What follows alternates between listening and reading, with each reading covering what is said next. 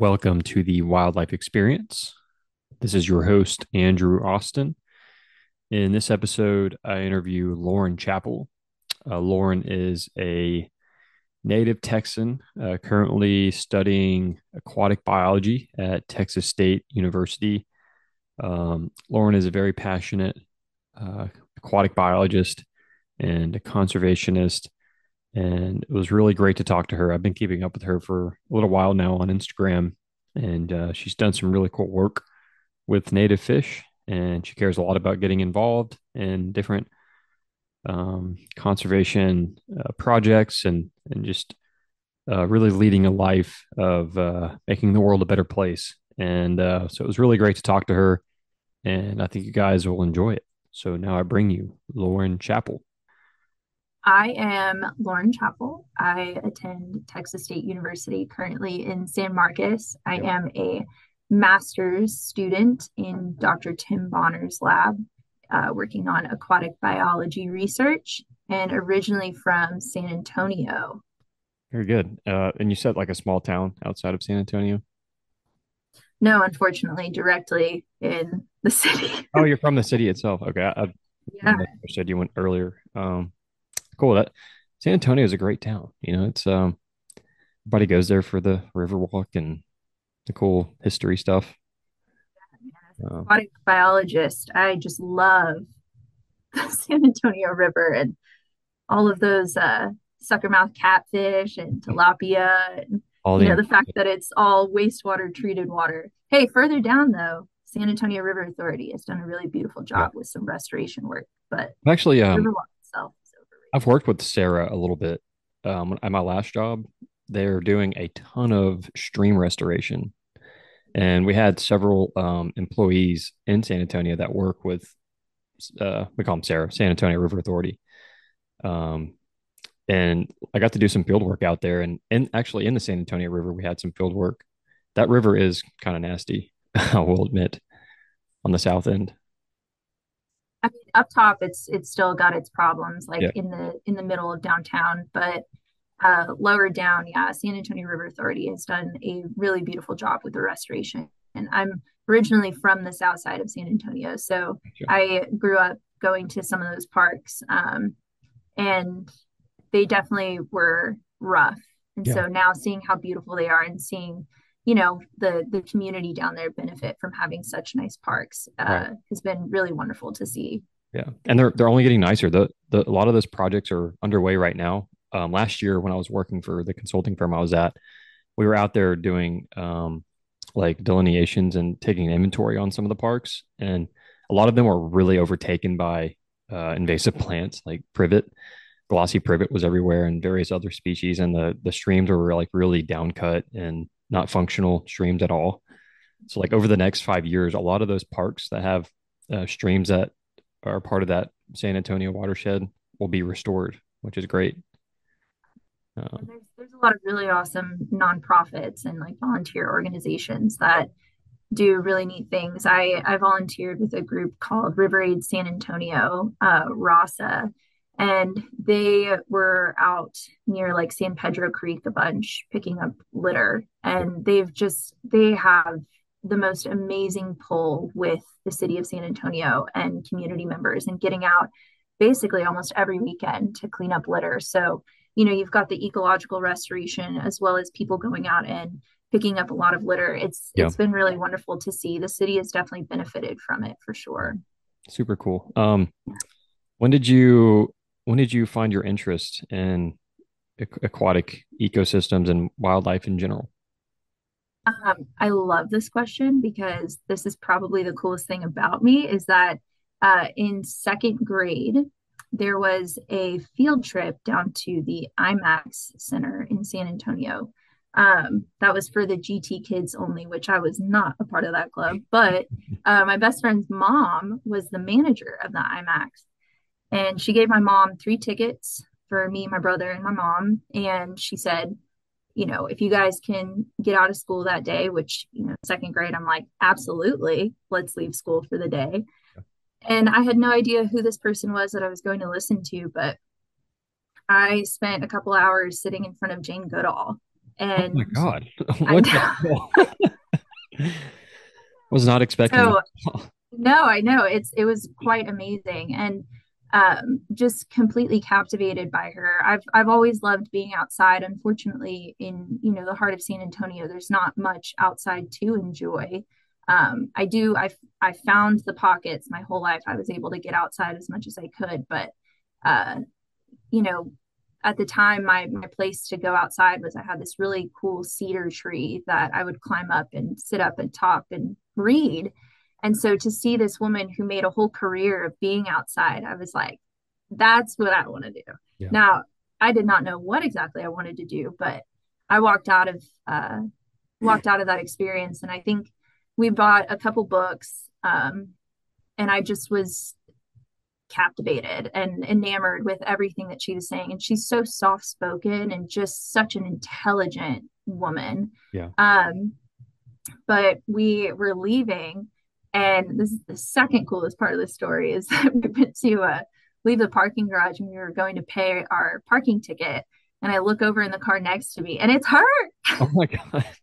she was sitting right next to me. So... But yeah, after second grade, I was just dead set. And then a couple years after that, um, one of my teachers, she had an assignment where you had to pick some animal in Texas to do a project on. And you know, I think everyone went for the obvious, uh, like white-tailed deer, largemouth bass, and I was like, I want the ocelot, you know. So I did a whole project. I think it was like fourth grade on ocelots in Texas and down in Laguna Madre, and how like the one of the biggest threats is uh, habitat loss and them being hit by cars. And you know, I just I stuck with it and in high school, I had a really amazing environmental science teacher, uh, Mrs. Mayer, if you're listening.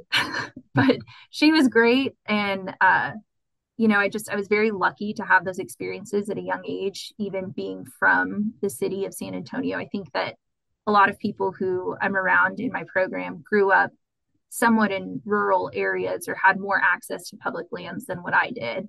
Right. So being able to have those experiences at a young age definitely are what pushed me into this career. But um, uh, honestly, I, I came to Texas State undergraduate. I was here 2012 to 2017. I took a victory lap, but uh, I came in as a wildlife biology major because that's what I knew was out there. I guess I didn't I didn't really realize that there was an aquatic biology world.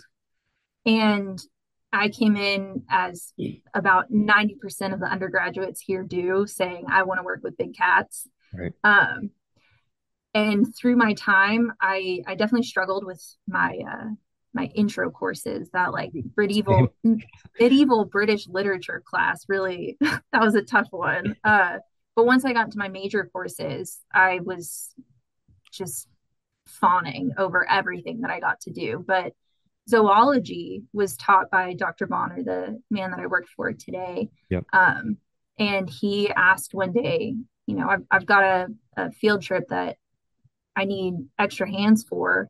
Uh, one of his PhD students had some dissertation work up on the Red River, and I jumped at the chance, and it shot me over from wildlife biology, wanting to work with big cats to small fish, which I feel like is a total 180. That is, uh, and I just yeah i just i i stuck with it and i have enjoyed every moment of my career path since then. I have been very very lucky with the technician jobs that i've been able to take the places i've been able to see.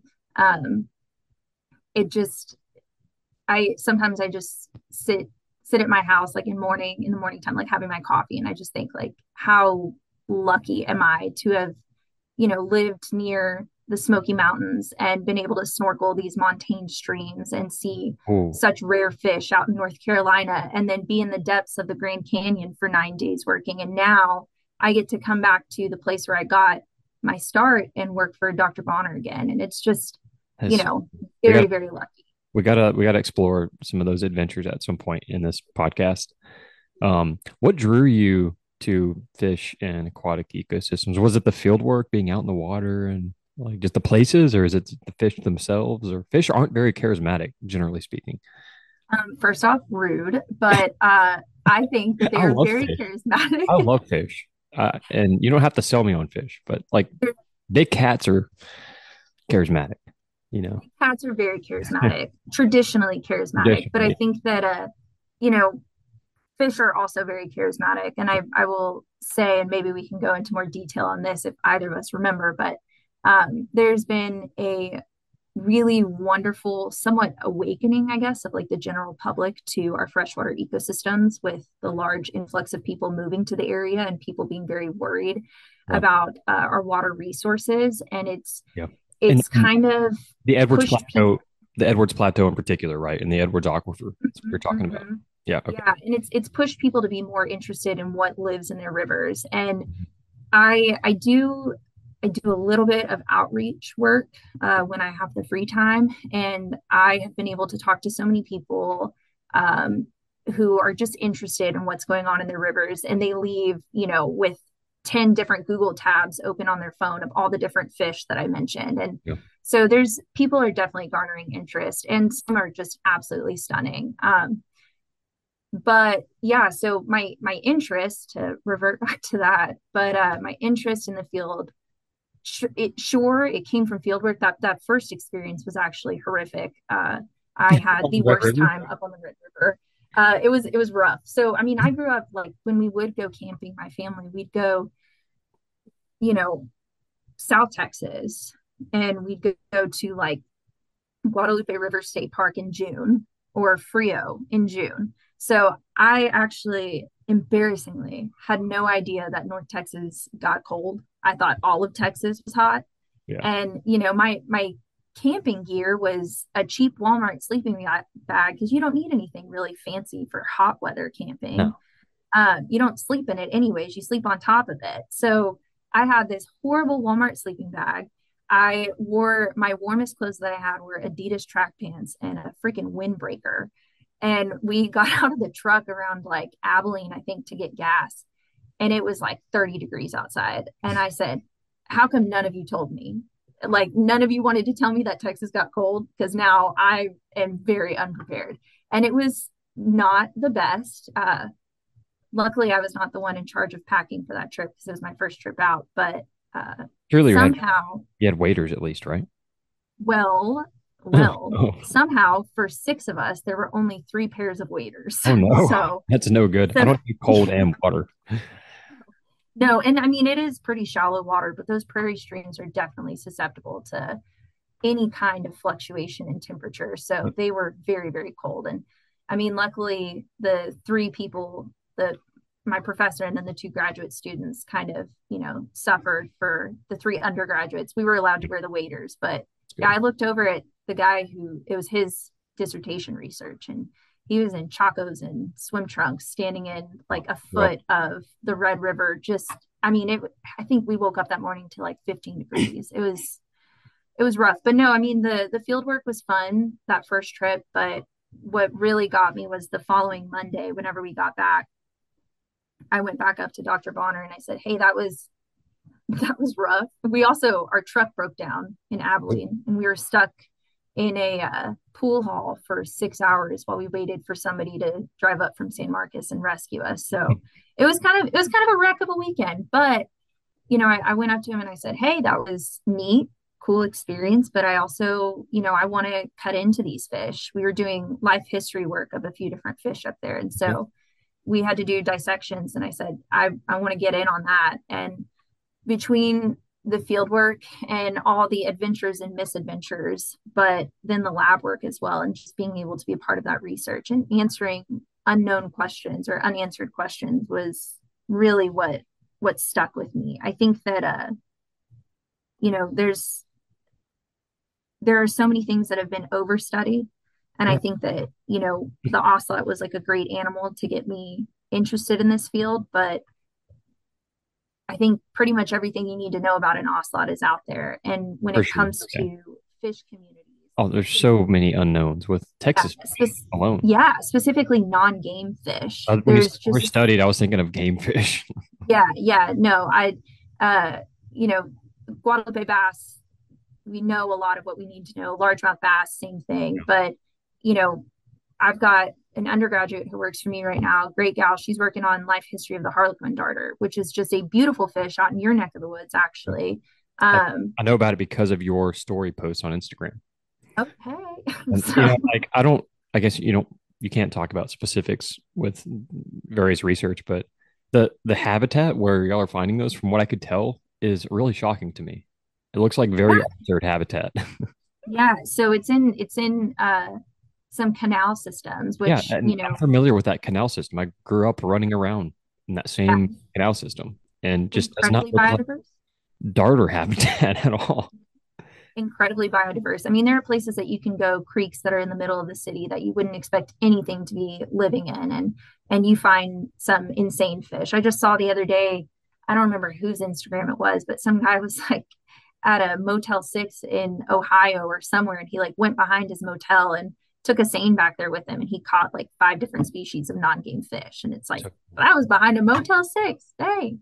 So no i mean you can you can find stuff basically everywhere and that's what interested me was like you know there is just so much that is still unknown and water is such a um, hot topic right now politically and you know just in in general like it seems like water is constantly coming up recreationally too and yeah.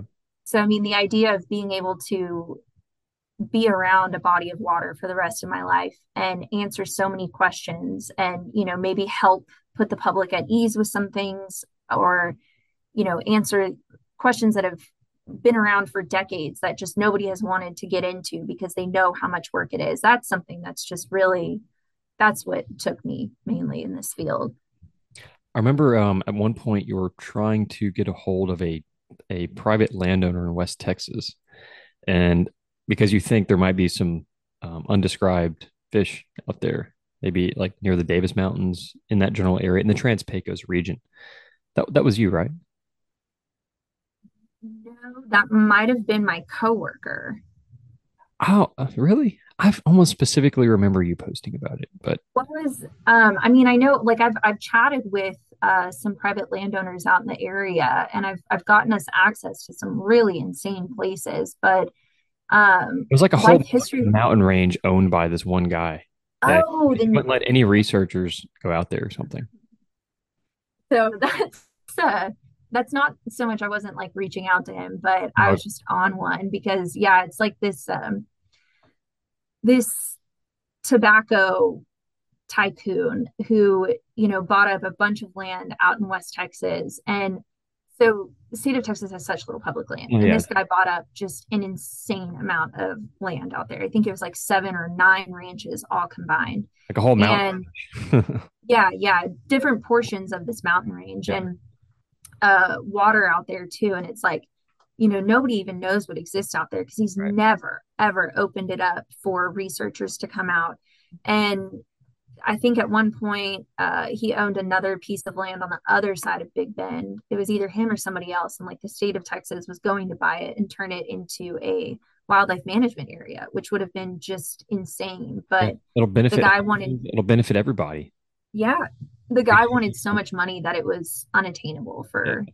the state so yeah, but yeah, no, that that was yep, that was me. I yeah, was on. I thought so. And the only reason I bring it up is because you like you were talking about I, I could just see the passion. I could hear the passion in your voice about like what could be up in those mountains and those those wetland features that might exist there, like you know, possibly some fish species we know nothing about. And I think the same way, you know, like I love exploring and like exploring the unknowns. It does suck that um, yeah, like conservation in Texas is so heavily reliant on private landowner support.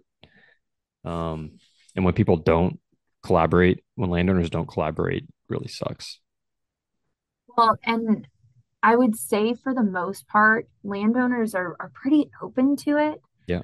Um, I've come across a handful who are very closed off and it's because they had something really gnarly happen like right. just one person with a bad attitude ruined it you know or there's there's a story of um, a plot of land out in west texas that's like just mystical magical. Everybody knows about it. And some some researcher was out there like he used to the landowner used to open up his property. And some researcher was out there and he said like oh man this would make a great state park. And then that was it.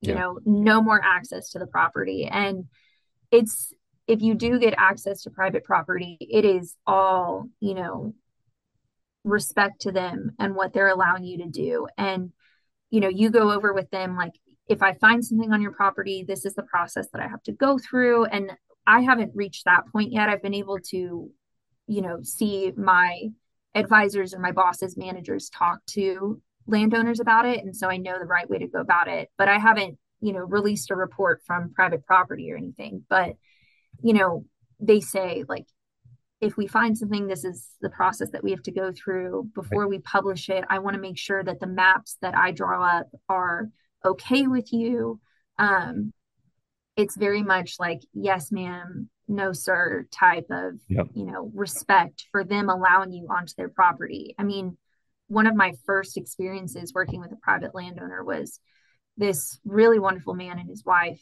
um, had a ranch that had a i think it was like sunrise view of the davis mountains and a sunset view property of the guadalupe mountains. Oh wow. And it just was yeah i mean living lavishly obviously but we went out there and they were just so sweet and they brought us into their house and they had like a small time dairy operation and the wife had just made a fresh rum cake and she had fresh milk for us. And i was like man all private properties i wish were you know owned by people like this like this is just such a wonderful experience but uh you know i think it's it's it's all about respect right and you know you can have your desires, your wishes when you go onto somebody's private property, but if they aren't comfortable with something, it's all, all according to what they want yeah. done and don't want done. So and who knows what it's like to own a bunch of land? Like you might I know I would probably be extremely picky about what went on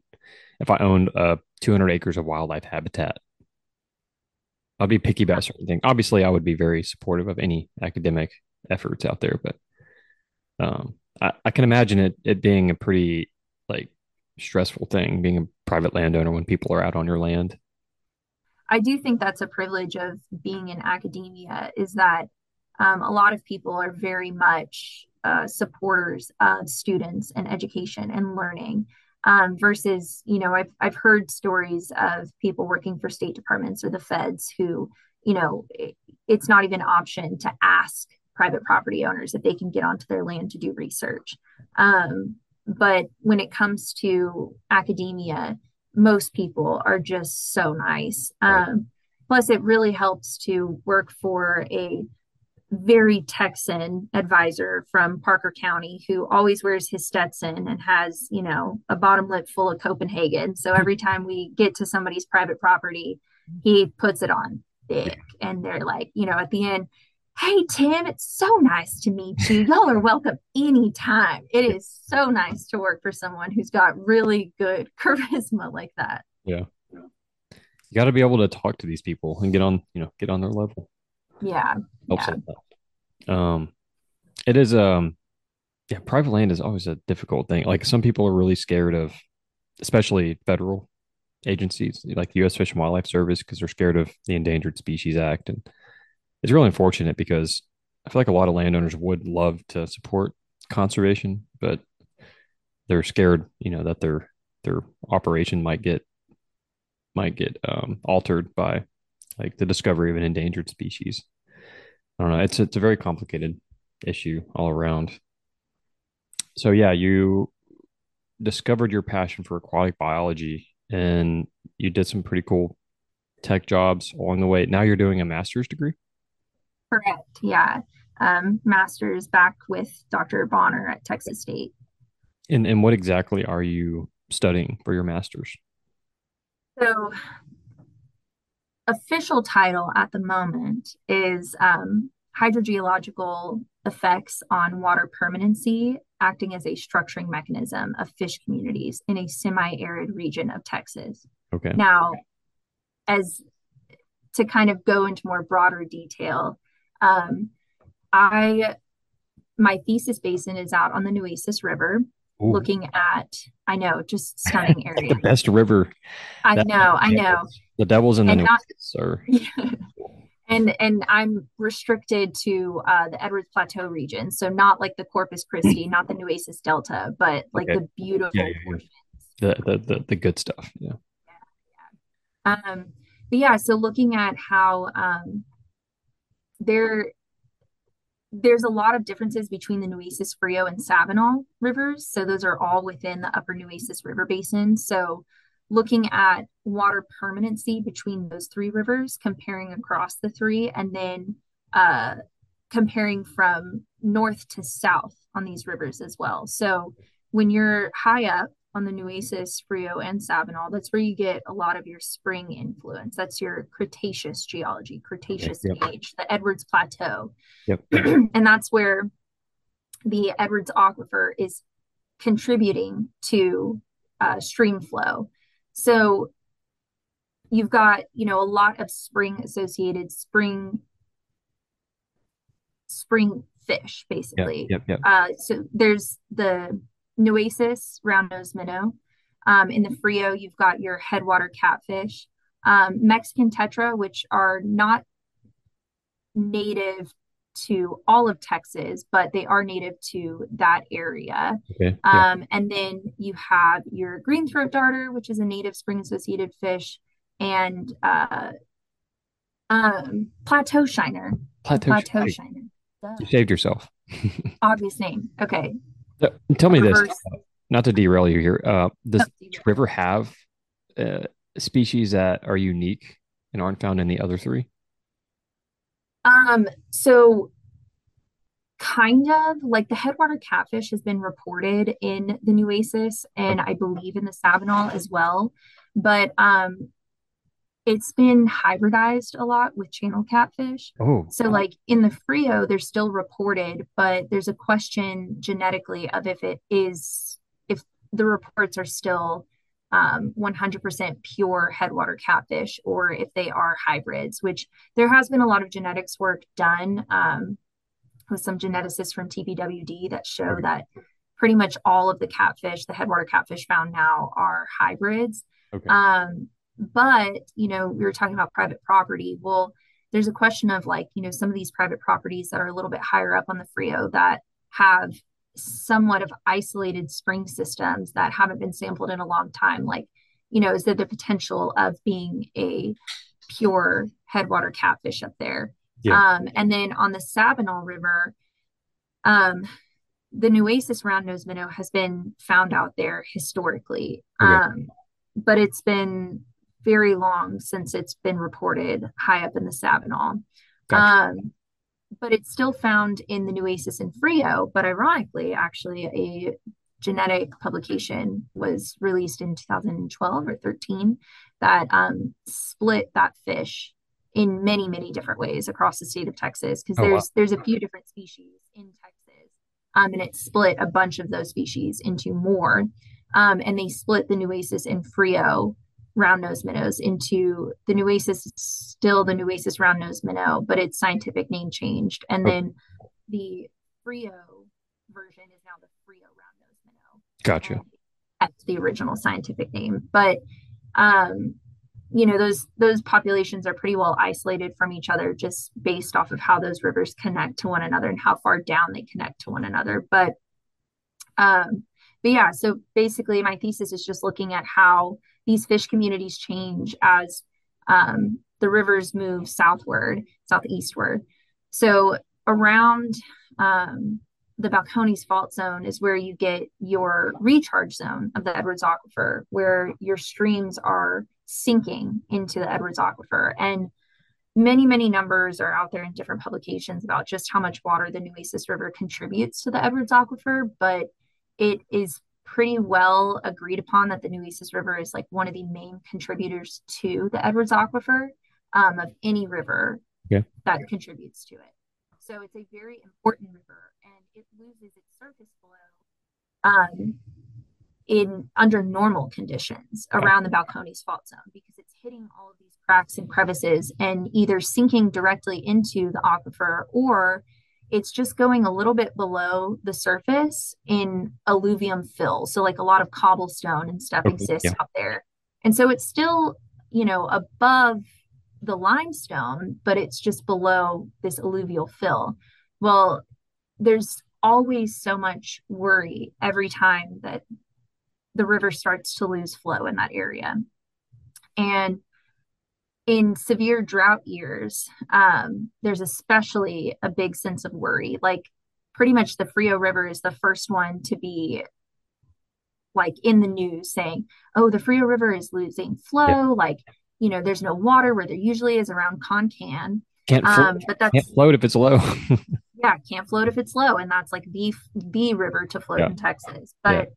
so, you know, we're kind of looking at like, well, not so much what the normal conditions are because that you need a lot more data and a lot more like processing and past data which i don't i don't necessarily have a bunch of past data to look yeah. at but i'm very lucky that um, a past student went out for his dissertation work and he collected in three years that one was after a major flood um, major flow pulse had moved through okay yeah two were during like sustained wet periods. And then I came back in during a drought period. So I got one sample in 2021 and then another one uh, in this past summer in August when it was uh, some of the lowest levels recorded in quite a long time and able to go out and sample these fish communities. And we're piecing together some questions that we have and that other people may have had of, you know, what happens to these spring fish whenever the water starts drying up Right. So it's been wonderful looking into all of this. I've learned so much about Texas geology that I did not think I would get to learn with an aquatic biology master's. Right. Yeah. Uh, but it's been amazing. And I got to take a really awesome uh, hydrology class this past semester where I got to learn even more about it. So it's been really wonderful. For, to paint the picture for people that don't know about Texas geology at all, the Edwards plateau is this unique region. We call the hill country right? And it's all the limestone was it's all cretaceous in age and it was basically the bottom of uh, an ancient ocean right? Yeah so um it's like a huge portion of central texas and the western region is still pretty flat um, the hill country region is more so the eastern portion of the Edwards Plateau that's uh, been eroded over time. And so that's what gives it its characteristically beautiful hills. Yeah. Like around Austin, it's very, very like there's all the little uh, slot canyons and stuff. And between uh, like Vanderpool and Leakey, yeah. Uh, really popular motorcycle route and just a beautiful area to drive. Um, the hills out there are just some of the most beautiful hills that I've seen. And I, not a lot of people know about it out there. Not a lot of people drive those roads, except for people on motorcycles, because they know they get how beautiful it is. Mm-hmm. But it's it's stunning out in that portion of the hill country. Yeah, and it's rich with biogeographic novelties, like species found nowhere else out there, fish and some cool plants and different different. It's such a unique place, the hill country, the Edwards Plateau. Love it out there. So yeah, your work is in a you know can't complain about your your field sites right no and i mean i was also lucky because in 2016 uh, i actually got to go out and sample with that past phd student and see these systems during sustained wet years and, right. and know the difference between then and now so you know i got to go out there and sample then and when i came back there were still some questions that my advisor had about that area and we planned a field trip for his ichthyology class to go out there thinking that I was going to do something with that data. And it was such a uh, just beautiful moment. We're driving around uh, the headwaters of the Nueces River and, you know, we're bouncing ideas off of each other and the windows are down and we're you know the sun setting and it's just such a beautiful moment. We're like what about this and what about that? As you know we're driving alongside of this fork of the nueces river that's just crystal clear beautiful and it winds back and forth under the road. And you know it was a really great moment of like this is mine now. Like this is my data set. And i get to tweak it and work with it and analyze it in all different kinds of facets and to have the connection of not only you know, do I get to analyze this data? But I got to help collect it, not just in my time researching this, but also when I was an undergraduate and seeing it in those different conditions. Right. H- have you ever floated the Frio?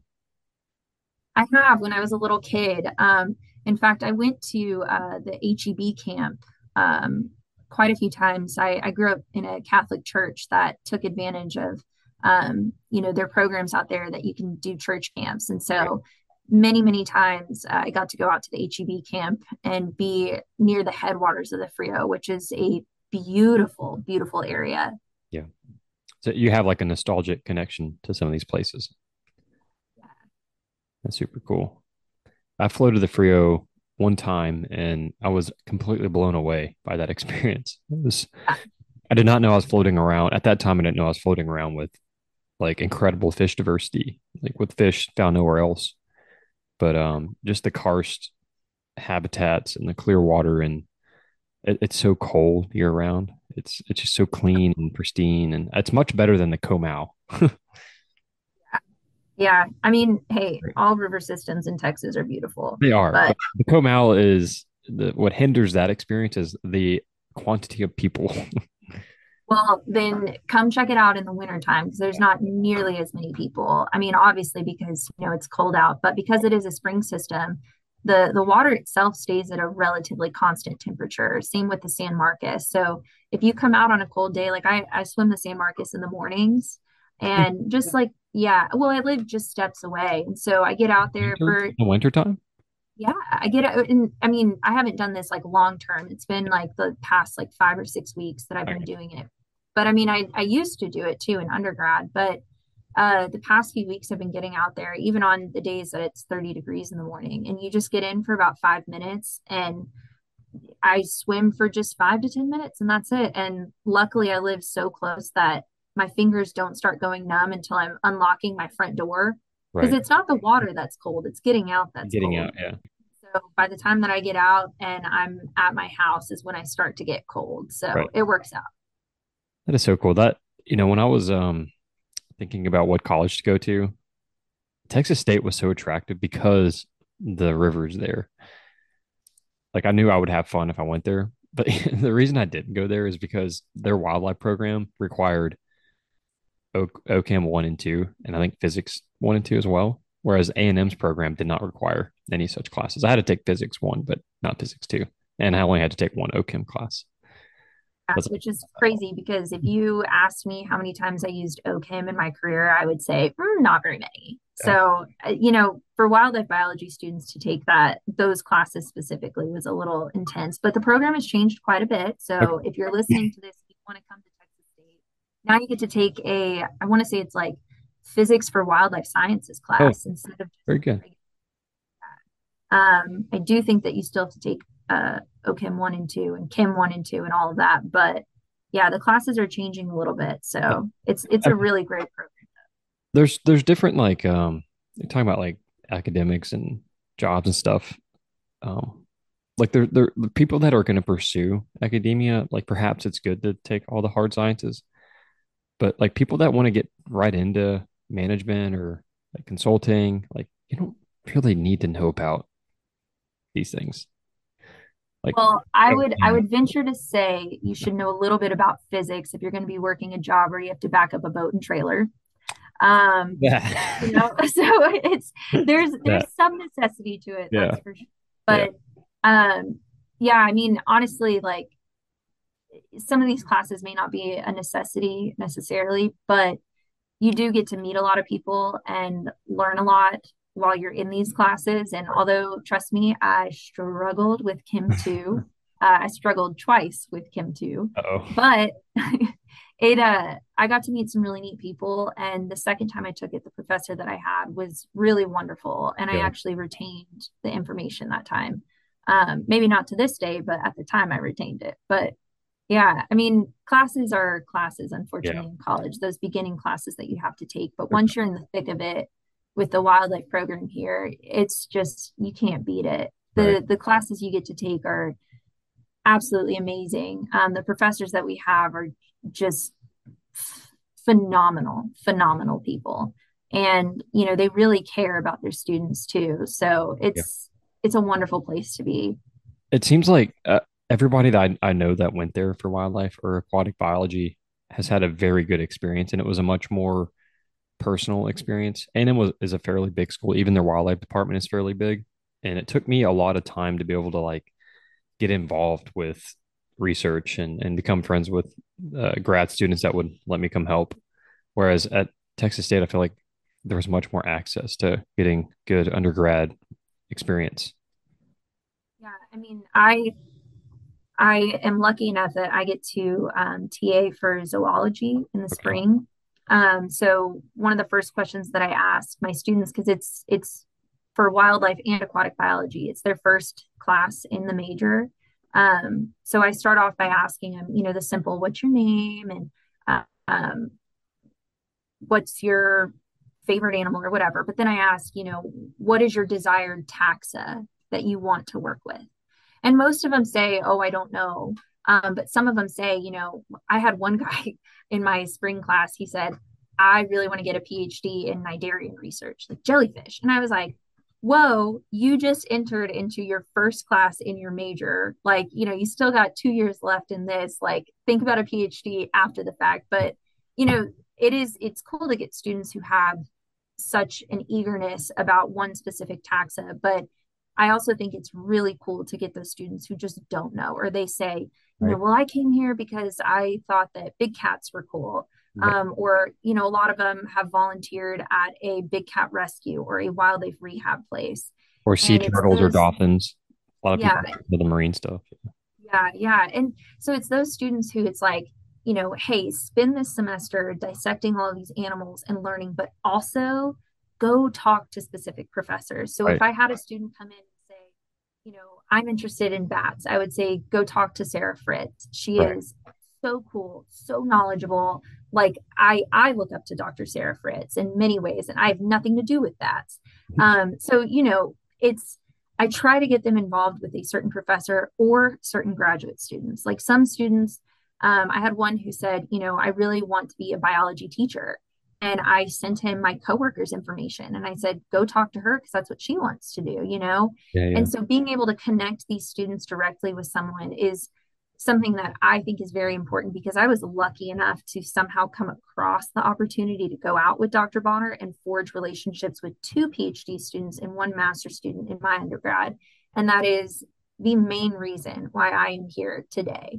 Right. You know, so I I love the idea of being able to forge those relationships. And yeah, these professors really care. And a lot of the graduate students think it's really amazing to be that mentor that they had in undergrad. Right. So, you know, seeing these relationships form, I mean, I've got such a great undergrad that is working with me that she was my zoology student in the spring. And she said, you know, my mom was actually an aquatic biology major here back in the day. And I was a nursing major when I first got here, but now I want to do aquatic bio. I don't really know what that means. and I said, okay, you're mine now. I'm taking you and you are under my wing. And now she works in our lab. She's the one doing the Harlequin darter life history work and she loves it. You know, so it's it's really amazing to get to be a part of like fostering these relationships and helping students figure out um, you know, what professors to go and talk to or graduate students and I'm a huge proponent of students getting technician jobs too in the summer. And so I love, I run our aquatic biology Instagram and I love posting about jobs that I Minnows University. Yeah, that's Minnow University. That's us. but uh, yeah, I, I love posting job opportunities that yeah. I see. And I get, you know, some undergrads message me. I just had one the other day who was like, you know, I really want to get involved, but I'm only a sophomore. I feel like professors won't want me. And I said, no, that is the perfect time to get involved because they have time to train you and mold right. you. And then they've got two years left with you. So, yeah, get out and start asking. Um, but yeah, that's my whole tangent on getting involved.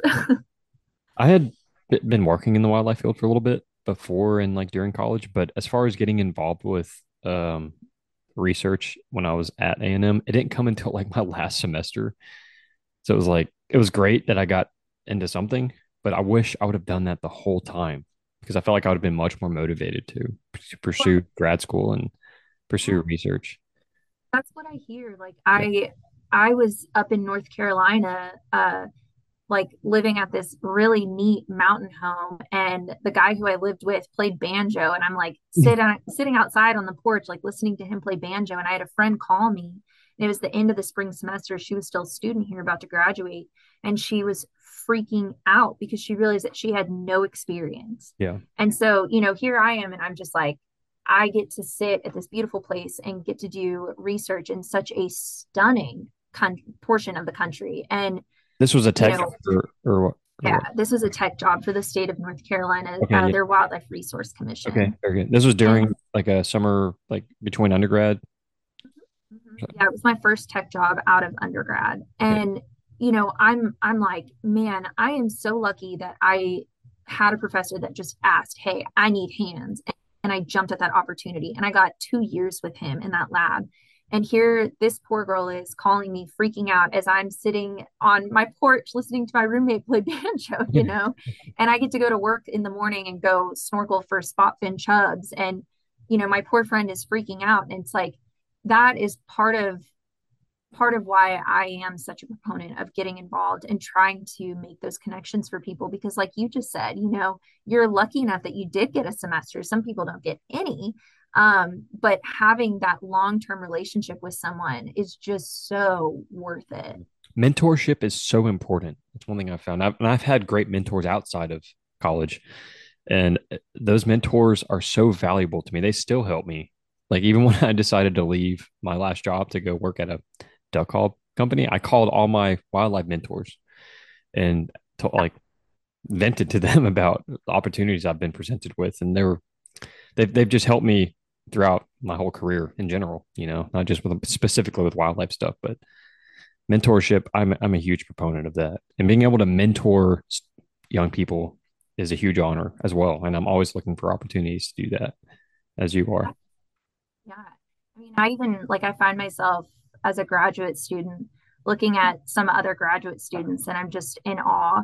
Uh, one, she just got her master's degree in December and she is one of the most amazing photographers that she just took up as a hobby. Uh, if you want to follow her Instagram, it's Maggie Stoneham, S T O N E H A M. She's amazing. And she did a job up in Denali for the National Park Service doing like backcountry biology research. Wow. And uh, so that was her tech job between undergrad and grad school. And you know, she's she's a couple years younger than me, but I actually look up to her and how knowledgeable she is. And she also lives in the sickest house. She's renting this really cool place down in the bottom of the Devil's Backbone. Sits on That's 15 cool. acres.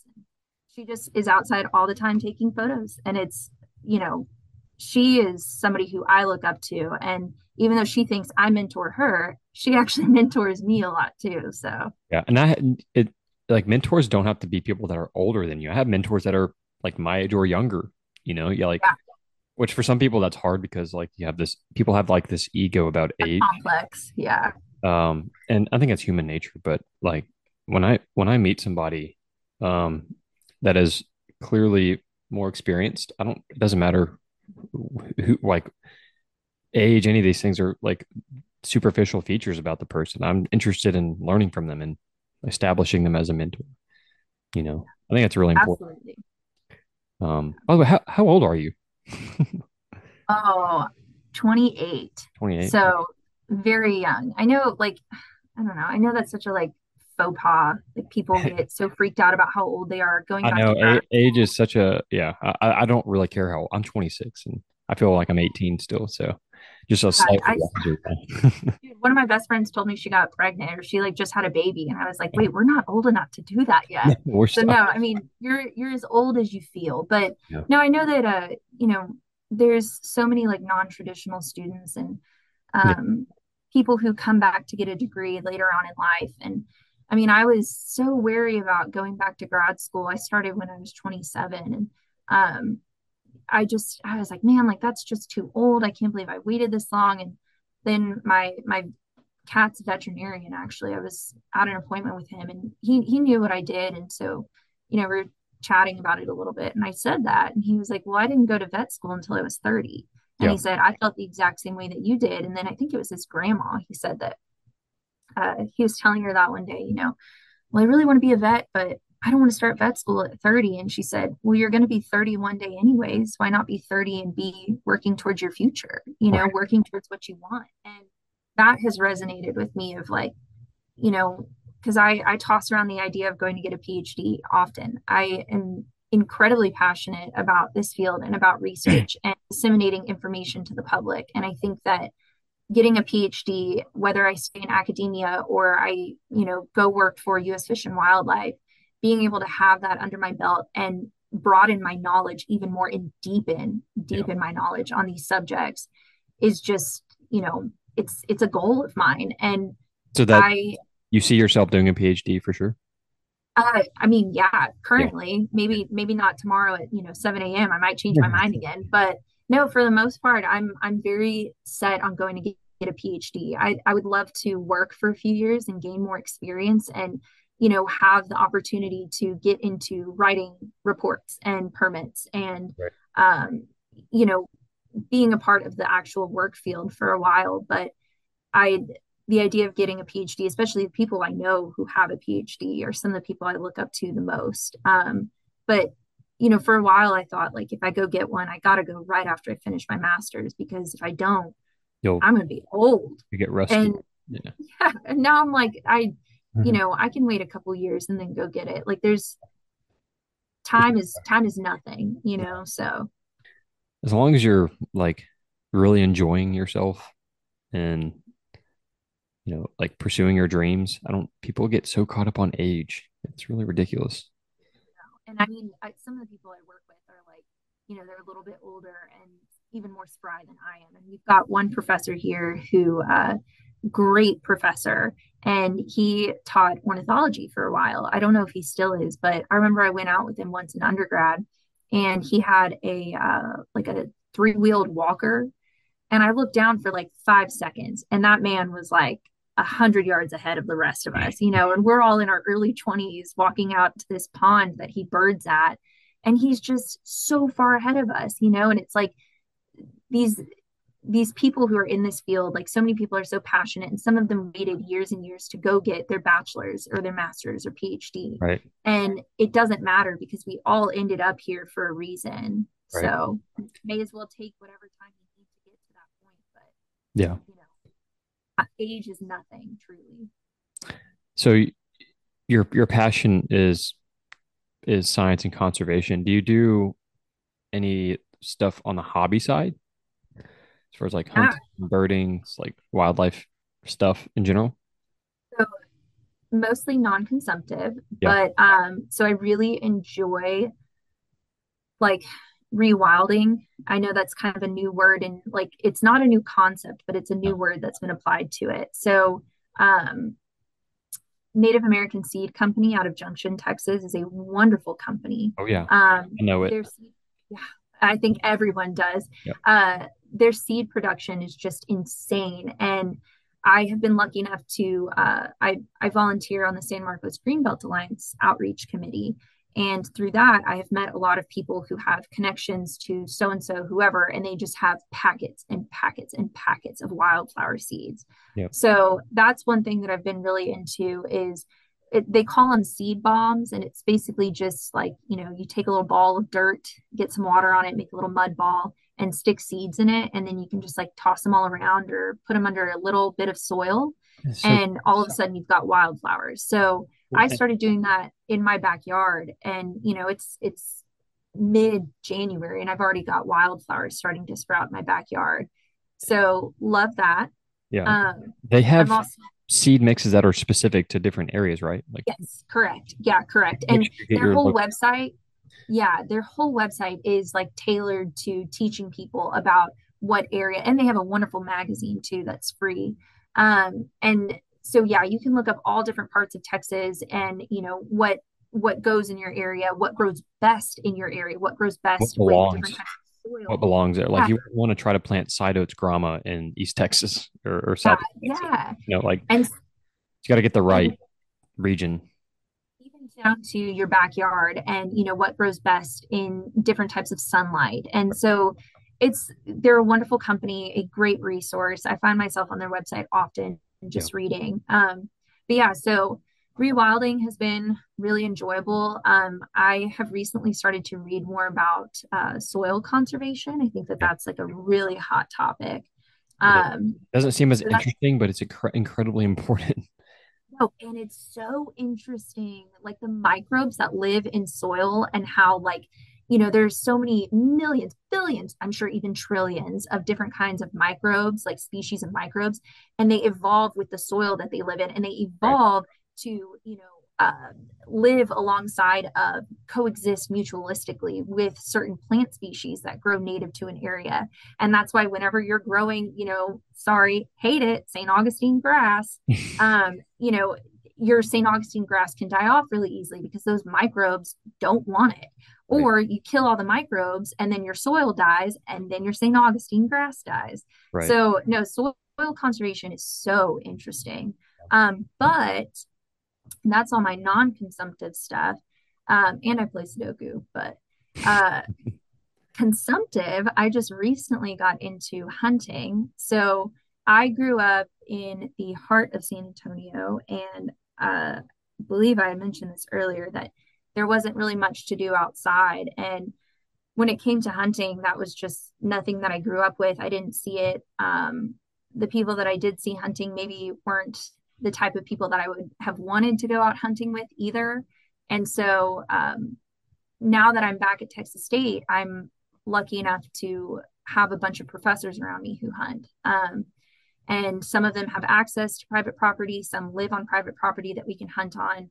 And so I actually just, for the first time, bought my hunting fishing combo license because yeah. I also didn't grow up fishing, ironically.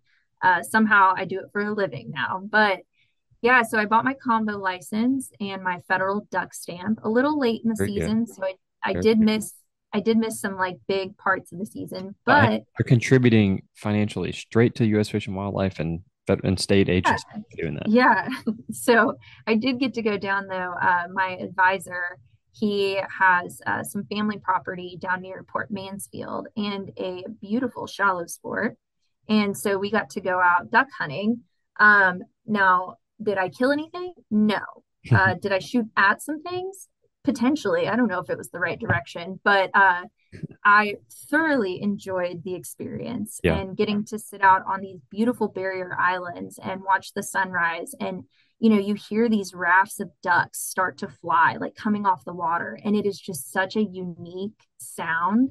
And I was also, you know, I keep saying I was lucky enough. I was lucky enough. I consider myself very, very blessed to live the life that I currently live. But uh, you've worked for it a little bit. You've worked for it. Yeah. Well, uh, even more so, very lucky that uh, the director of the wildlife biology undergraduate program here, Dr. Castro, or I don't know if he still is, I know he used to be, but he and his son came down to hunt with us. So I got to sit in between my current advisor, who I obviously look up to, and then Dr. Castro, who still remembers me from undergrad.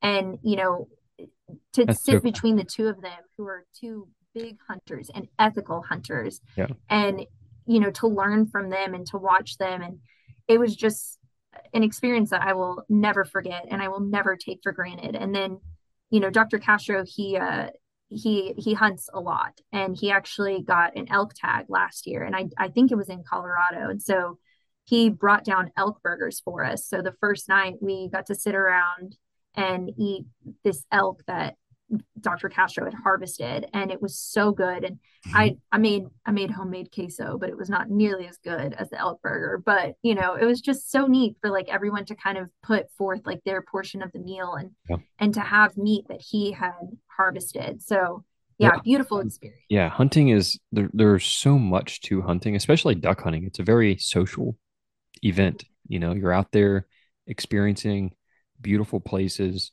with you know pe- people that you look up to and people you care about.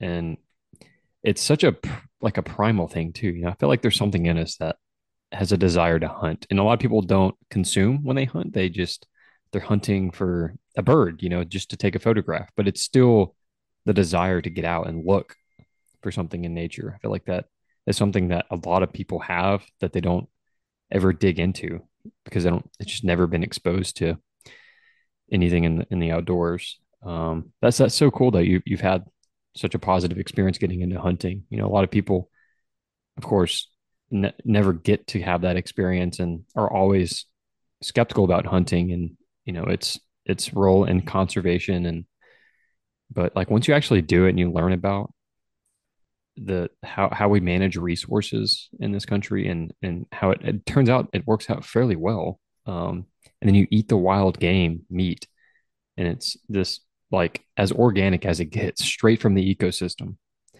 and it's such a special thing all around you know it was it was very very enjoyable i'm obviously not nearly as much of an expert as the gal who was on the last episode right no and i mean it was very fun. I enjoyed it. I got to go down with um, one of my graduate lab coworkers, an undergraduate who works in our lab, and then another undergraduate who hangs out with us a lot. And uh, they're actually down in Port Aransas right now. I stayed behind for this, but they they have become addicted to it. I mean, they that was their first trip, except for uh, one undergraduate. He's been out once before with a really amazing program that I would like to talk about too, the Delta Waterfowl program. But yeah, Delta Waterfowl. Um, yeah. So for two of them, it was their first time. For him, it was his second time. And one guy, the first time, he went out and bought a shotgun already since then. Uh, the other guy has bought 30, I maybe 36 duck decoys, uh, a mixture of redheads and pintails. Yep. And so you know they're out there and they are just hooked on it and i think they're trying to get their last bits of it before school starts next right. week but um yeah and then so delta waterfowl is actually kind of where my interest really piqued with this was okay. uh, one of their representatives came down and spoke at a wildlife society meeting in the fall and he talked a lot about their program that they have where they want to get college students out for the first time for their duck hunt where they outfit them from head to toe. They give them everything that they need. They teach them everything that they need to know, even if you've never shot a gun before. And you get to go out for a couple nights and, uh, you know, get some ducks and cook them. They teach you how to cook different recipes. So cool. And yeah, really neat. And what's really cool about that too is that they have to have like a professor sponsor to take the students down. Okay. And so the professor that's sponsoring this program is Dr. Sarah Fritz, who is uh, she was our first female wildlife biology professor at Texas State, and she is a hoss. um, she is the sponsor for the program, and she, I believe, if I'm correct, she only recently got into hunting herself as well. Okay. And so, you know, what an experience for the students that got to go to go down with Dr. Sarah Fritz, and you know, for me to go down with Dr. Bonner and Dr. Castro is just, it was it was really wonderful um, to be with people who I look up to in the academic setting to also sit down with them and look up to them in such a like salt of the earth type way with a hunting experience. And it, for students, it, it gives for wildlife students, it gives a lot of context for like it, if we manage our resources right, this is what we get to enjoy sustainable use of wildlife, you know, and especially for people that were never exposed to hunting. I feel like that can be really valuable for a for a biology student. And I mean, I I want to say that, you know, prior to this, I didn't have any consumptive hobbies, but I forage, okay. um, which East Texas is a great place to forage. I don't know if you've gotten out there to do that yet. I don't really forage, but I spent a lot of time in East Texas, though, around the yeah, well, forest and some of those areas. Yeah, you got to get a field guide of mushrooms, man, because you guys have some really tasty mushrooms growing out there. And spring and fall are like the best times of year for it. So, I've been but, sleep- uh, I've been sleeping on mushrooms. I, I, don't know why my interest in mushrooms has just hasn't piqued yet. Well, so you know, we're talking about like you get you get meat and you mentioned earlier, you know, sometimes it's just it ends up being so much cheaper whenever you're out and you're like hunting your own food. Well, right. Foraging for mushrooms is completely free. You don't need a shotgun to take down a chicken of the woods. So, you know, you find and chicken of the woods grow in these massive colonies and yep. you peel them apart and it peels just like chicken. Really? I mean, yeah, not to sound Forrest Gumpy, but you can fry it, you can bake it, you can cook it on the stove top. I mean, it's it is so so good. And so a few years ago, I found my first one in San Antonio. Now, unfortunately, they grow usually towards like uh, human waste areas. so I was about to say that species probably reaches its limit, like probably right where the Edwards Plateau starts. Um, well, so it's it's everywhere. Um, I Okay. mean, it like the first time I got one was actually in North Carolina, um, which that one, the first time I tried one was in North Carolina. My boss had gotten it, and he's like this six foot eight tall man, and he found this massive chicken of the woods that was like almost half his height. It was huge, and so you know he brought it for all of us to try, and I was like, "And you got that for free? Like that's gonna feed your family for a long time." Yeah. So, you know, I started getting into it, but yeah, the first one I found was near um, a sewage uh, pipe in San Antonio in a creek bed. And my mother does not know this, and I hope she never listens to this because she ate that chicken of the woods. But, you know, hey, I cooked it. I cooked out all the E. coli, I hope. I mean, I'm still here today, but no, it was good. You can, Yeah. Yeah. I cooked it up like little uh, boneless chicken wings. So we had a mango habanero, a buffalo, and a garlic parm. And so, you know, I've had consumptive uh, recreational habits as well, Yeah. um, just Just not with hunting. Yeah. What about fishing? Have you harvested fish before? Um, I did not grow up fishing. I actually hated it. And what's really funny about that is we'd go to the river and I grew up swimming and I love swimming. Um, And so I'd be, you know, out in the water swimming with uh, my mom, and my brother would be on the bank catching minnows. And he'd just catch them with a little net and put them in a bucket. And I would tell him, that's gross. Put those back. That's icky. Nobody cares about those. And now I do it for a living. Yeah. Um, so no, I did not grow up fishing. Yeah. And you know, it's still something that I'm not like super interested in. Like we, whenever we were duck hunting, we also fished out in the bay. Cast and And blast, huh? yeah, I did not catch anything. And I was like, man, you're telling me I got to walk around for, you know, three hours in this water that's up to my waist. And, you know, I don't know what else is down there and I'm not catching anything. Like, but I mean, it is, I do it for a living with a seine net and electroshocker and yada, yada, so on and so forth. And I love, I love that portion of it from the research side. But I think like hobby wise, Rod I'm still not super fishing. Yeah. Yeah. My my relationship with fish has changed a lot. You know, I grew up like the traditional bass fishing. I was a tournament fisherman in high school. Uh, what? Like that was a lot of fun. And like tournament fishing for bass is it is truly sport like. You know, it's very competitive. You got to catch five fish within like we had eight hours to fish, and it was very difficult. Um, and you know, you want to catch the biggest five fish you can catch, so you cull fish out and what have you. But uh, now I'm I'm more interested in fish diversity as as I've ventured out from my my roots in herps. Um, I've that's carried over to fish and birds, and just I'm a species diversity fanatic. And there's all these amazing fish that I want to catch and photograph, darters in particular. And like, when I saw that Harlequin darter, it just blew my mind that that was local to me here in Southeast Texas. You know, in in these muddy, disgusting man-made canals. Well, you know, East Texas actually has some of the most biodiverse fish communities in Texas, and that just has to do with uh, the consistent water that's out there. Yeah. Um, and, you know, there's been enough uh, like evolution for species to split off that you guys have uh, some really unique fish out there. And um, there is one, the Cypress darter, that's out in East Texas, that its closest related uh, relative is the fountain darter here in the San Marcos River. So that's really neat. You got, yeah, you guys have some What's really that? cool fish out there. So um, we're actually, geologic history of the area, you know, like how those two species are so close. well, we are headed out there next Friday Oh, uh, to those canal systems. So you're welcome to come out and meet us I would love would to do like to. I would Yeah. love to do that. Um, as a service, a free service, I am part-time professional photographer. If you want photos of y'all catching fish. Yeah. Um, I mean, it's so my the, guy who is uh, doing his dissertation workouts, he's a really great guy. Um, he's doing stuff with uh, threatened and endangered mussels out Oh, that way. yeah, yeah. Um, so yeah, this is Melissa, I think I think Melissa already gave me those dates. Is she coming? Uh, yeah, next Friday. Yeah, yeah. Uh, she she had messaged me. I've been trying to go on a mussel trip.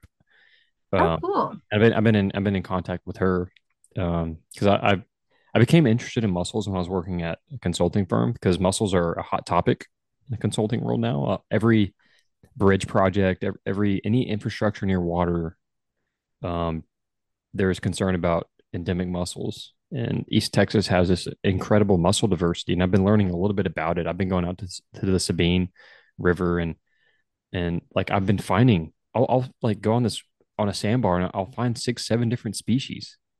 It's so cool to me, you know, like, and they have all these like weird names, and they're just they're very cool. I, I like them a lot, and I want to learn more. Just... Oh, it's really neat. And if you're able to come out and meet us, I mean, I I'm sure everyone would love to meet you, and I'm sure Melissa would love to meet you too. Yeah. And and I'll I'll um take some cool pictures of y'all if y'all want. People, yeah. I was doing a rail research um two days ago with my friend from A and M, and um yeah, that definitely like he's going to use some of the pictures I took in presentations and stuff, and like pictures are always good, you know, uh, especially high quality. So yeah, that's that's something um I'm definitely interested in joining along and learning because um, even though I'm not working full time as a wildlife biologist, um, I still care a lot about growing as a biologist. So, um, yeah, that'll be great.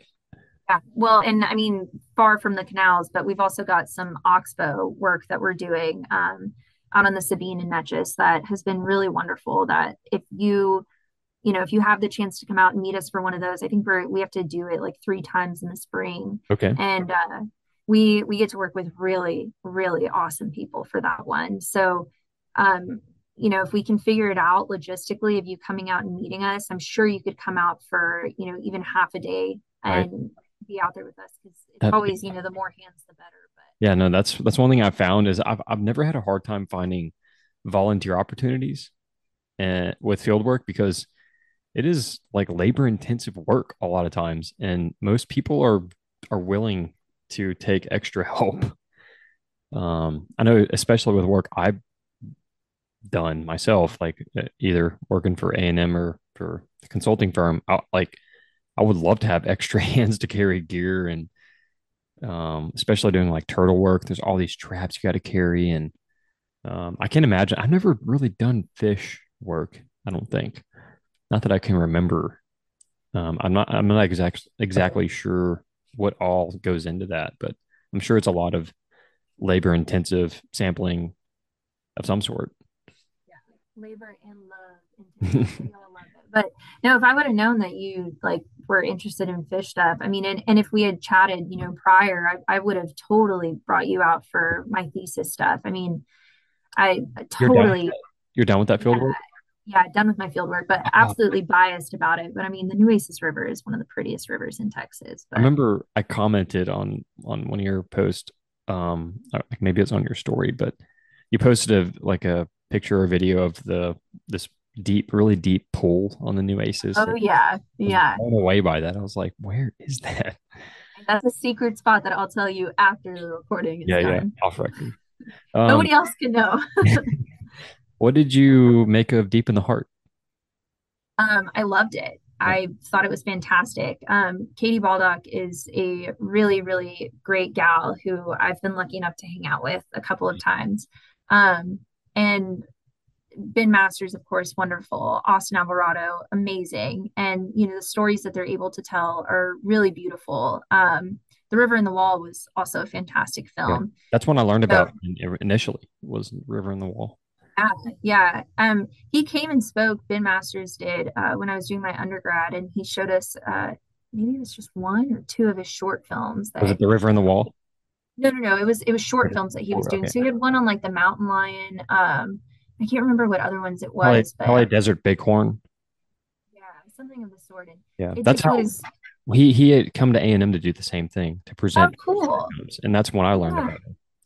Yeah. And so, I mean, you know, beautiful storytelling. And then um, got to chatting with Austin, just, you know, followed him on Instagram and right. um, we became friends through that. And, you know, I got to see a lot of like his adventures and stuff. And then Katie and I, um, we actually just met up recently. She's she's really really neat, great gal, and she's awesome. her photography is also wonderful. Her I'm I'm a sucker for film. I love film photography. A, yeah, she does the film stuff yeah, that's what I shoot is 35 millimeter. And so she does as well. And I mean, her stuff is just astronomically better than anything that I could ever imagine doing myself. But it's her job. Know, she's, yeah. So yeah, I mean, they all did a wonderful job with the film. I thought the messages behind it were really wonderful. Of course, being biased as I am, I wish that they would have done some non-game fish. We all love the guad bass, the alligator gar, and redfish, but I'm like, man, that would have been so neat to see an Nueces round nose minnow in there. Right. So yeah, but but, I mean, I I think the messages for the general public were just amazing, and even like you know people who are in my field everyone loved it. Everyone thought that it was such a great way to disseminate you know what we know in such a beautiful fashion for the public to be able to digest right. so. And that's katie and ben care a lot about getting the people that are working with these species involved with their projects. That's one thing i really appreciate about them is really relying on people that are on the ground work, working and conserving these species and like when you when you watch the film and you like it ends and you like the credits are so long because all the people they got involved and it's uh it's really cool how they were able to bring so many people together from biologists to landowners to hunters to hunting guides and all these people rallying around this project that is so incredibly valuable. I didn't understand really how much value film could actually have for conservation. To me, I've always just like okay you know we we got to do research. We got to put put money into buying land and restoring ecosystems. And but films like deep in the heart and, and i've been kind of put it this way that film it sets the temperature in the room for people to be inspired to support conservation you know and it it's actually worked like mountain lions are are actually being um, looked at a little bit now. Like there's uh, an advisory group that's supposed to be formed, or I, I can't remember the details of it, but um, he has he has inspired some action for mountain lions in Texas, you know, which is great because they've been just totally ignored for all this time as a non-game species, and they can be trapped and snared, and who knows how many are getting killed. And um, he's you know called for sustainable management of our mountain lions, just like any other game species. And that, as a hunter, I think that in a conservationist, that's I, so ideal and something that most people agree with. And uh, it's all because of his film. You know, it's, it's really cool. No, great messages in there, and I, yeah, I, I really appreciated obviously water towards the end. Uh, yeah, a big water. About, yeah, whenever they were talking about you know all the man-made lakes and how we just we don't even think about the amount of water that is lost on a daily basis in the summer times in those lakes to evapotranspiration and how you know it's it's run some of our rivers dry because we've dammed up so many areas and it's i think that that was a, a really really neat portion of the movie and such a hard hitting portion of the movie right. you know because we a lot of people in texas have looked at water as just for recreation. And so, you know, the lakes are fun because we all go out for recreational purposes. Yeah. And a lot of dams do still serve the purpose of, you know, um, creating uh, like water tanks for communities basically right. to pull from, yeah. you know, but at the same time, like it kind of, I, at least to me, it hit home with me. And um, I took my mom to go see it. I, I think I saw it three times in theaters. And yeah. my mom left at the end and she was like, you know, I, I didn't think about that. I didn't think about the fact that like lakes lose so much water to evapotranspiration. And it was just, it was cool to even hear her say the word evapotranspiration, you know? But uh, I didn't know yeah, that. It's, I didn't know that we wasted so much water with our reservoirs, like through evapotranspiration or evapor, evapor, evapotranspiration, right? Yes. I, I learned about that word in like ecology 101 and it, it has left my brain. hey, you say that at a party, everyone's going to be so hmm. impressed. it's a it's a very big word. Uh, yeah, that's that that the water message was very strong, and that's something that you know Ben and Katie and Austin they all care a lot about. They all you know I think I think Ben definitely grew up. They all live in Central Texas now. Maybe they didn't grow up there, but they, like water for East Texans, water is something we take for granted, especially in Southeast Texas. The house I am currently sitting in right now had five feet of water in it during Hurricane Imelda. So, like, water is never an issue for us as far as being not enough. There's too much water, oftentimes.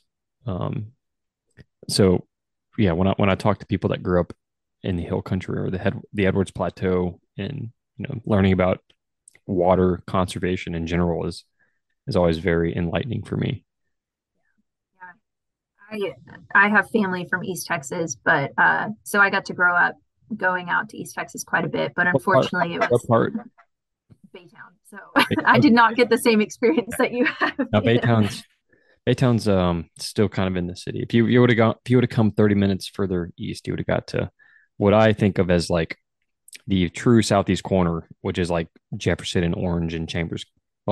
Yeah, yeah. basically. Which I mean Chambers County too, but yeah, we would go out to some of the like the state parks out in the area, but I mean it wasn't I didn't really think much of it as a kid. But now getting to do like a lot of field work out in the Sabine and Neches has been really wonderful. We actually um gosh, how do I think it was over the summer. Um I got to do the paddling trail in Big Thicket for okay. work. And, the Village Creek or the Neches? Uh, Village Creek. Yeah, Village Creek is is phenomenal. That's where I found a lot of cool mussels recently. Yeah, a beautiful area. Um, and you know, I I'm pretty I'm pretty on with safety in the water. I, I'm right. pretty knowledgeable about how to stay safe, but I do I, I don't really get out to like murky deep waters very often. Yeah. And so, you know, here I am, I float the San Marcos and I'm just, you know, I'm not even, yeah, I don't pay attention to where my body is going because it's like, I know I'm not going to run into anything. Well, I'm, you know, just kind of like floating down after we had finished scrubbing upstream for mussels, Then we're floating just on our bodies coming down and I've got my feet out in front of me and they must have slipped under the log because the jab of the log got me like right in my sternum. Oh. And the guy who's like from LNVA that was out there with us, he just starts laughing and I'm like, "Oh man, I learned my lesson that time." but no, I, I found myself I was falling behind whenever we were paddling because I was looking everywhere all around me. It was just beautiful. The sounds of Big Thicket too. So rich. It's so rich out there, the diversity of wildlife. And like Village Creek has prehistoric beasts in there, alligator snapping turtles and mm-hmm. like really cool fish. And I love the big sandbars that you, you find out there. And the, like the Village Creek, for you, it's murky, but that is one of the clearest streams anywhere around. Yeah. Um, I guess because the the sediment there is it's all it's all sand. It's just floating sediment. Yeah, it has it has nothing to do with uh you know the water isn't dirty. It's no no it's clean. It's just yeah all of our all of our bayous around here are very murky because of our geologic substrate and but the the Village Creek though is it can be like pretty clear like you can see two or three feet and that's like really good for this area. Yeah. Um, I no, wish you know it was yeah. it was beautiful though and I, I really loved it. We've gotten to go out and do uh, some oxbow work out in the Sabine and Neches wow. and drop gill nets, which was actually really funny because uh, I, I, don't think even my advisor has dropped gill nets out in that area very often. And so we dropped them, you know, and we go to pick them up and there's like just these gaping holes in our gill net. and it's like, you know, what what happened? And we realized that like likely there were some like smallmouth buffalo that got oh, caught in the gill yeah. net I didn't think and about because that. they can like rip their gills a little bit in the gill net. We think that alligators like, you know, either got got a sense of blood in the water or that they felt the movement and they came and tore that gill net yeah. up. Yeah, that was crazy. Do y'all catch um bowfin when y'all do that?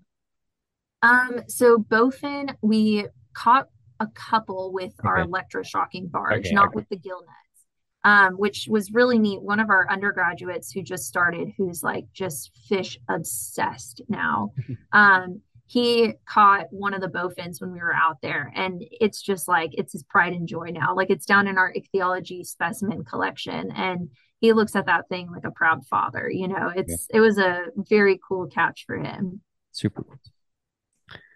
So let's uh let's get near the end zone here. Um, what are your plans for the future or like places you want to go or species you want to study or what's some things you think about for the future for you? That is such a loaded question. Uh, I, uh, i'm sorry I, no no no no no ask it. I you know i feel like every now and then i get really hunkered down on something and then i realize you know i shouldn't have my mind made up exactly on what i want to do i've yeah. still got five months left in school or four months left in school. Every day is uh, an experience. I'm always changing my mind. Yeah, I think I know what I want to do in the future, and here I am running a duck call company. well, and I, I, I actually interviewed for a really amazing position yesterday. Um, okay. That you know probably like I've got some very stiff competition for. It was okay. that amazing of a job. So, you know, the I saw the title of the job and it really resonated with me and what I'm currently doing. Right. And so I threw my hat in the ring and I was blown away that I was even given an interview, you know. So I sometimes I don't know exactly what it is that I want to do, but I see the title of a job posting um, and I just I apply thinking, you know, like this would be such a cool job and in such a neat area of the US. Like yeah. I don't necessarily want to go into detail with what it was, but yeah, no, no, no worries.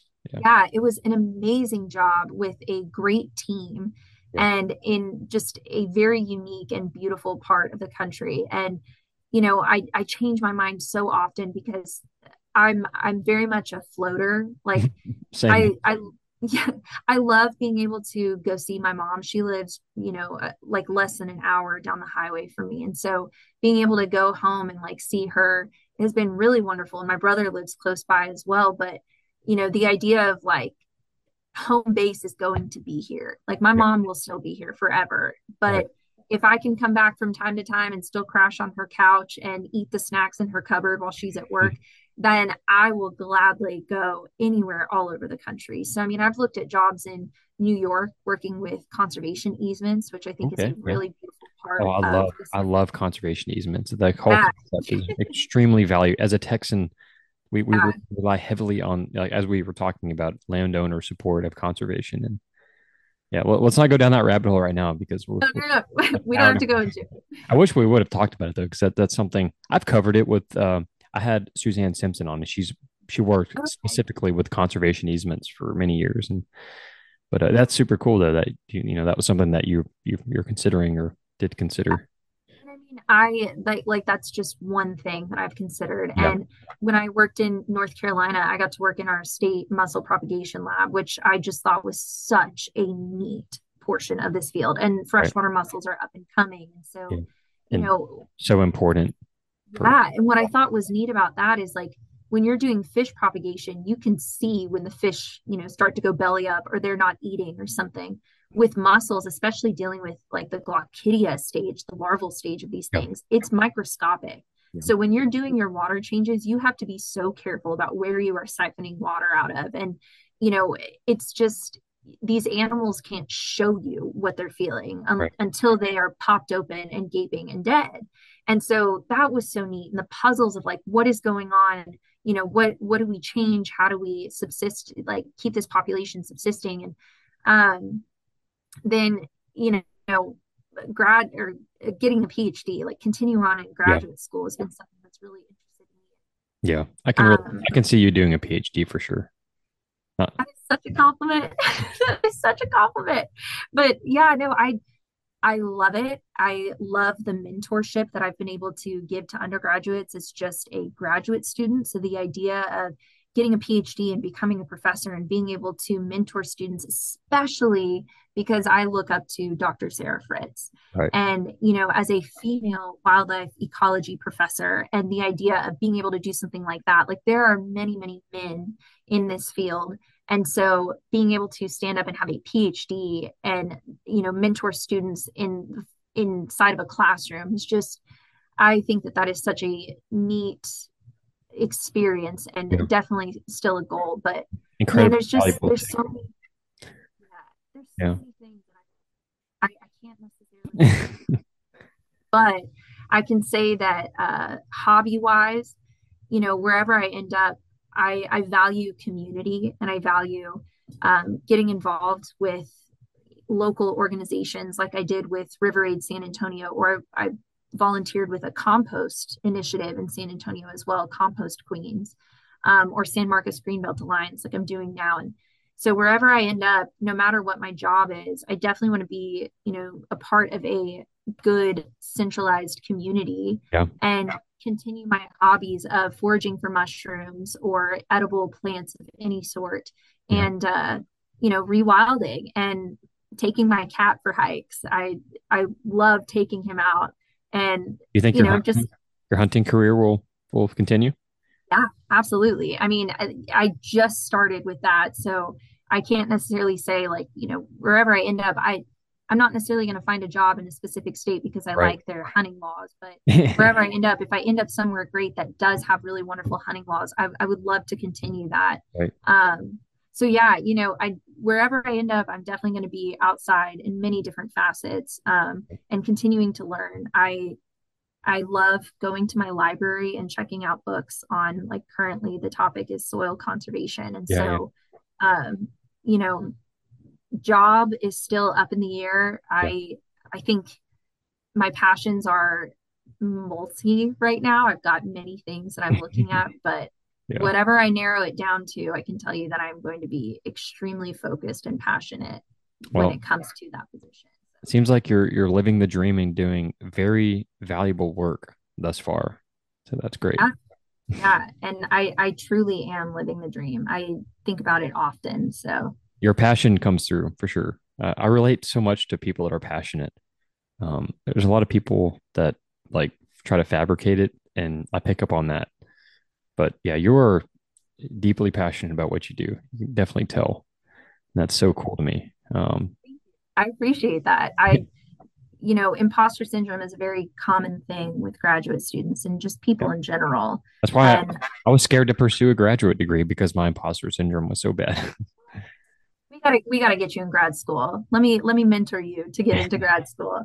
But no, I that's something that I am also somewhat lucky that I really haven't experienced on a deep level. And I'm just I think it's because I'm so grateful to be where I am Right. and the life that I came from to here now.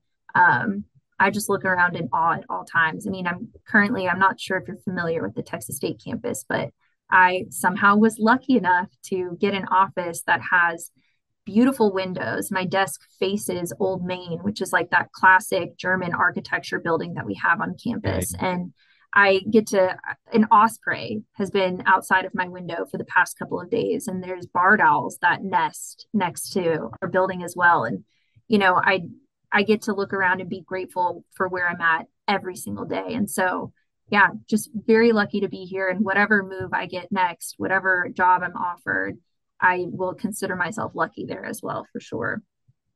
Very good. Do you have any uh any other ending remarks? Any uh words, uh, conservation advice or advice for people interested in in science or wildlife before we I've got a lot of it, but we're ending the podcast now. Yeah. But uh, it's an ending remark, so yeah, you don't have to elaborate too much, but yeah. No, I mean, ending remarks. I think that, um, you know, if you're interested in a topic, reaching out to someone who is in that facet of the field doing that kind of research, people are always excited to talk about their research. Yeah. If you've got questions, just talk to somebody.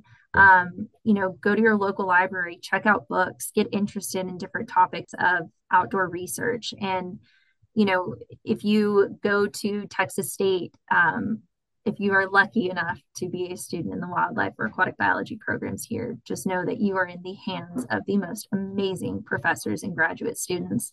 And, you know, get involved. And Yeah. when you come to, or when you get to university, if that's your choice, um, get involved with those professors and those graduate students. And it will open so many, so many doors for you, like it did for me. Very good. I think that's a good ending point. Thank you so much, Lauren. Uh, had a great time talking to you.